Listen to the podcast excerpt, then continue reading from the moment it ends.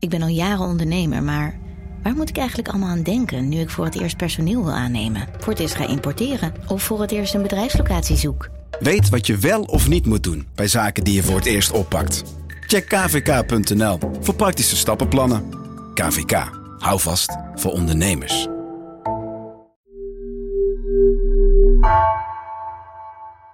Vanaf de redactie van NRC het verhaal van vandaag. Mijn naam is Gabriella Ader.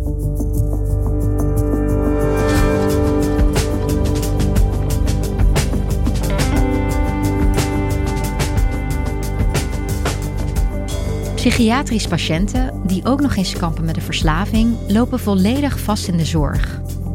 Onderzoeksjournalist Bas Haan kreeg een rapport in handen met daarin de suggestie om deze patiënten palliatieve zorg te bieden, oftewel te begeleiden naar de dood.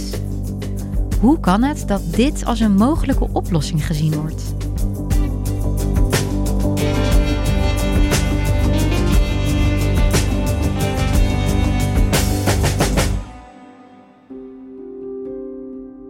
Tom Klaassen is een 40-jarige succesvolle voormalig ICT-ondernemer. Goed geld, mooi appartement aan de Amstel. Alleen heeft ook een probleem. Hij heeft een psychiatrisch probleem, onverwerkte trauma's en hij heeft een drankprobleem. En al jaren loopt hij in en uit bij verslavingsklinieken om daaraan geholpen te worden. In januari 2019 zit hij bij de Jellinek, een verslavingskliniek in Amsterdam. En dan krijgt hij te horen, we kunnen je niet meer helpen. Je houdt je niet aan afspraken. Eigenlijk zijn er geen behandelmogelijkheden meer. Maar hij zegt van joh, ik wil wel geholpen worden. Kan ik niet desnoods door een rechterlijke machtiging tegen mezelf in bescherming genomen worden, dat ik toch geholpen word. Nou, dat krijgt hij op dat moment niet en hij wordt eigenlijk naar huis gestuurd. En dan gaat het steeds slechter met hem. En een paar maanden daarna loopt hij verwacht over straat uh, en komt er alsnog een rechterlijke machtiging, een crisismaatregel, waardoor hij gedwongen wordt opgenomen. Hij komt bij de Jelinek terecht, in een detox-afdeling. En als dat klaar is, dus als die gedwongen opname daartoe geleid heeft dat hij onnuchterd is, gaat het over in een vrijwillige opname. Hij wordt dus opnieuw in behandeling genomen. Niet alleen voor zijn verslaving, maar ook voor de, zoals dat heet, zijn comorbide problematiek. Dus de complexe psychiatrische problematiek. Dat gaat goed. Uh, hij werkt goed mee, het, het, het, lijkt te werken. En op een gegeven moment gaat die vrijwillige opname na een aantal weken gaat over in ambulante zorg. Dat wil zeggen, hij gaat naar huis en op afspraak moet hij naar die kliniek komen. En eigenlijk gaat het vanaf dat moment onmiddellijk weer mis. Hij komt in de politiecel omdat hij een blikje drinken had. Hij komt op de EHBO terecht. En in plaats van dat hij opnieuw wordt opgenomen, valt hij in een soort zwart gat van de zorg. Zijn zus trekt continu aan de bel. Jongens, doe iets, neem hem op. Maar de zorginstanties wijzen steeds naar elkaar. De een zegt ja, we hebben hem toen al te kennen gegeven dat hij niet meer te behandelen is. De ander zegt van ja, we hebben hem in behandeling genomen, maar ja, hij komt nu zijn afspraken niet na. De crisisdienst zegt ja, het is geen crisis, we weten hoe het ervoor staat, zeg maar wat je moet doen. Dus die hulporganisaties die, die overleggen steeds met elkaar, maar niet met Tom Klaassen. En op 1 november zijn al die zorginstellingen weer met elkaar aan het bellen. Wat zullen we doen met Tom Klaassen? En dan hebben ze niet eens in de gaten dat die man al dood is gegaan. Hij ligt al in zijn bed, al minstens een dag. Vervuild in zijn eigen braaksel, bloed, urine. En uiteindelijk heeft deze zaak, was dat ook een, een eye-opener voor de hulpverleners. En dat heeft ertoe geleid dat er een, een vertrouwelijk rapport is geschreven om te kijken hoe staat het er nou eigenlijk voor met deze hele kwetsbare groep patiënten die en verslaafd zijn en psychiatrische problematiek daarnaast hebben. En dat rapport, nou dat is niet voor niks vertrouwelijk, want het legt de vinger niet op de zere plek. Het steekt de vinger in een open wond. En ook de oplossingen die ze aandragen, die zijn op zijn minst bijzonder.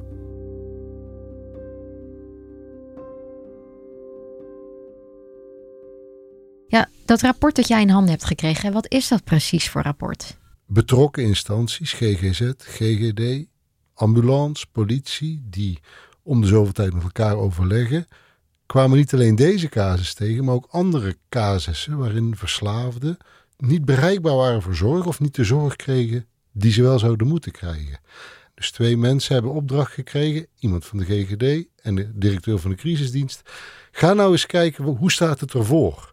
En het rapport is een quickscan, zoals ze de auteurs het noemen. Het heeft de titel Chronisch verslaafde in beeld vanwege overlast en verloedering en niet gemotiveerd voor zorg.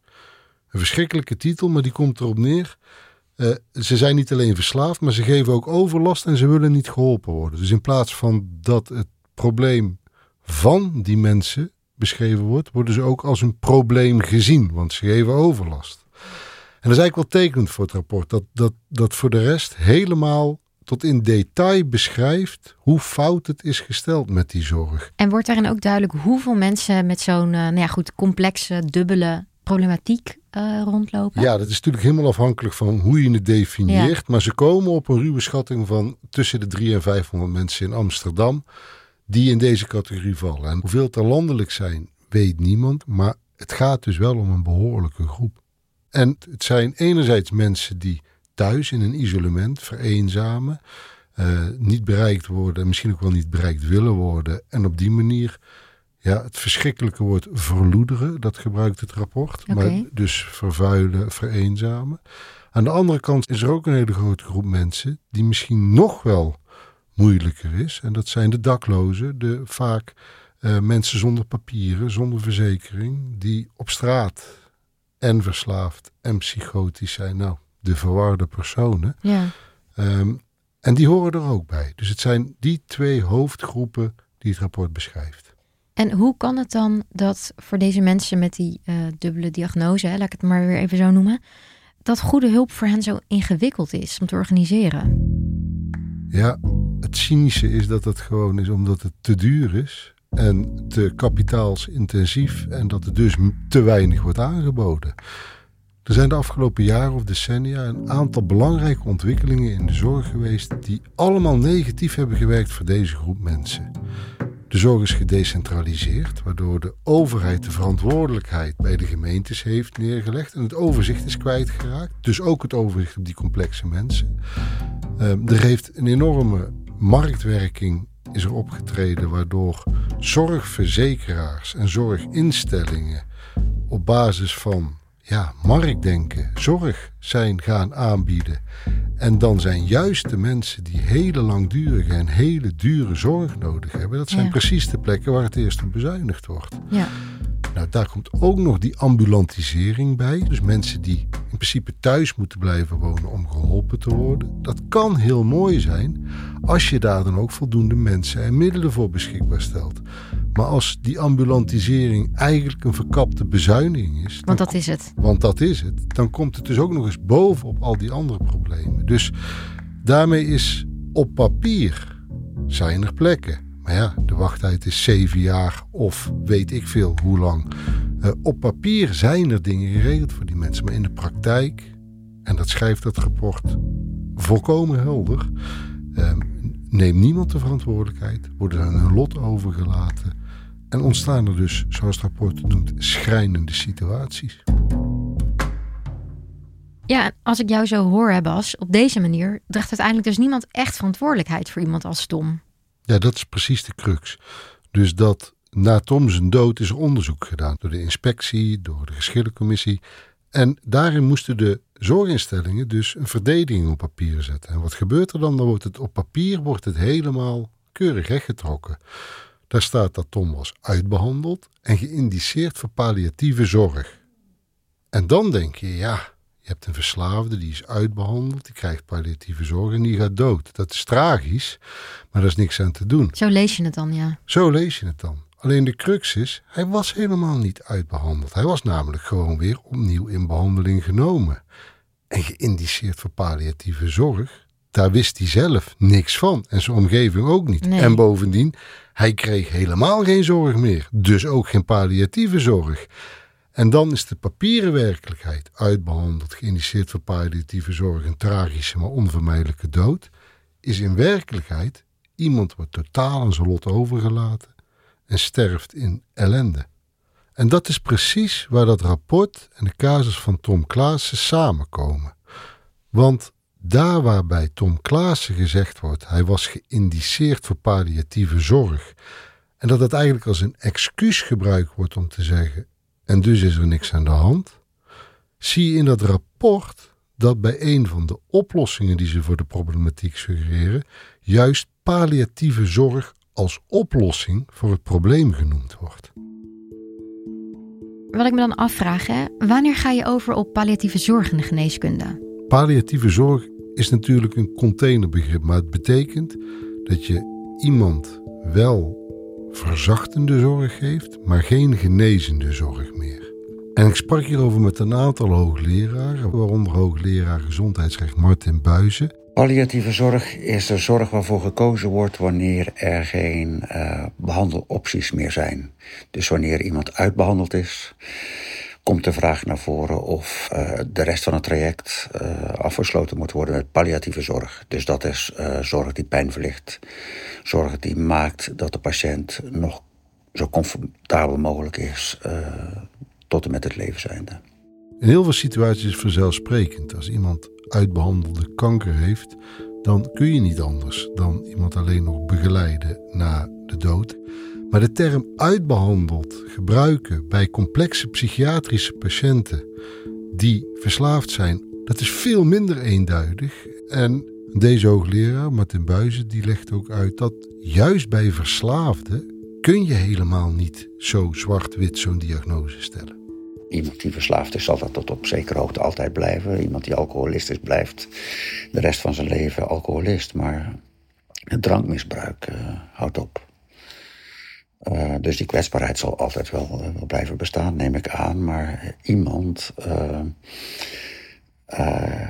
ja, die drankmisbruik heeft herkend moet toch op een gegeven moment weer in staat geacht worden. Die hoop mogen we niet laten varen, uiteraard. Om, om, om, om weer een zinvol leven te, te, te leiden. Ja, goed, en ergens zijn, nu ga ik heel veel advocaat van de duivel spelen. Maar je zou ook kunnen zeggen, ja, als het niet goed met iemand lijkt te gaan, dan is het misschien ook wel een prettig idee dat iemand uit zijn lijden verlost kan worden. Als een patiënt dat zelf wil. Maar dan denk je vanuit het belang van de patiënt. En het probleem hier is dat niet vanuit het patiëntenbelang gedacht wordt. Hier wordt vanuit het zorgtekort gedacht. Je zou eerst moeten spreken over wat, wat je nog kunt doen om het zorgaanbod weer op peil te brengen. Want daar is fors in bezuinigd. Er zijn geen uh, langdurige bedden meer en de crisisopvang schiet tekort en ga ze maar door. Ik denk dat je je daarover zorgen moet maken in plaats van dat je je afvraagt in hoeverre er een... Uh, een behoefte is aan palliatieve zorg waar nog niet aan tegemoet gekomen wordt. Het probleem zit hem natuurlijk bij de verschraling van het zorgaanbod. En daar komt dan nog bij dat deze mensen ook niet in staat zijn om zichzelf te laten horen. Wat dat betreft was Klaas een uitzondering.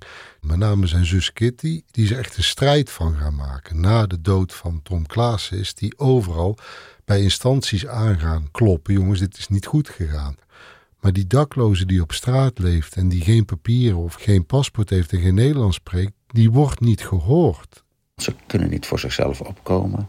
Ze kunnen niet rekenen op heel veel sympathie, want ja, je hebt toch zelf schuld aan een verslaving. En ze worden pas een probleem wanneer ze overlast veroorzaken. Ze hebben zich ook niet verenigd in een eh, nationale vereniging van dak- en thuislozen die verslaafd zijn. En dan is het extra cynisch dat als je op die mensen bezuinigt, dat daar dus ook geen protest uit klinkt. Je kunt ze, als het ware, uitwissen. Ja, weet je wat ik me nou steeds afvraag, hè Bas? Hoe moet het er dan in de praktijk uitkomen te zien? Hebben ze daar al over nagedacht? Ja, er wordt gesproken over modules ontwikkelen en werkgroepen, maar ik heb nog nagevraagd. Het is in principe ongewijzigd. Maar ik denk dat het vooral de wanhoop aantoont die ook bij die hulpverleners zelf bestaat. Ze willen die mensen helpen. Er zijn te weinig middelen, de bedden zijn er niet. Dus in hun ja, wanhopige zoektocht komen ze hiermee aan.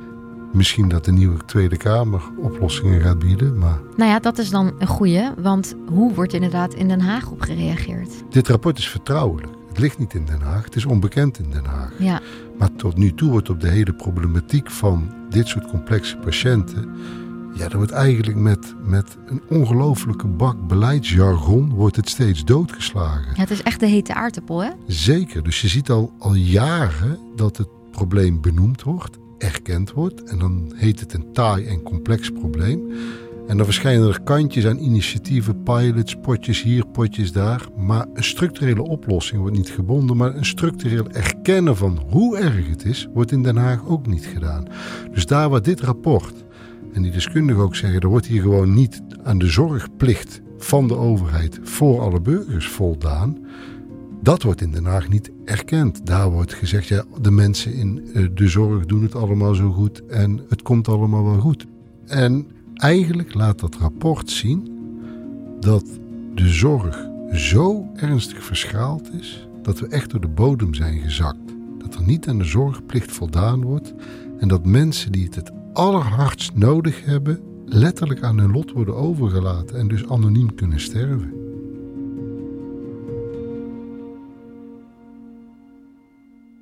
Dankjewel, Bas. Alsjeblieft.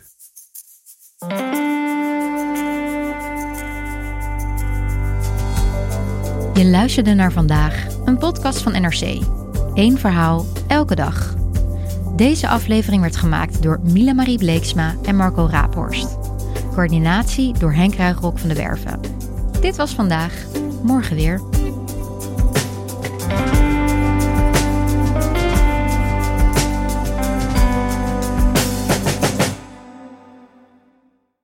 Technologie lijkt tegenwoordig het antwoord op iedere uitdaging. Bij PwC zien we dit anders. Als we de potentie van technologie willen benutten, kunnen we niet zonder een menselijk perspectief. Human-led, tech-powered noemen we dat. Ga naar pwc.nl.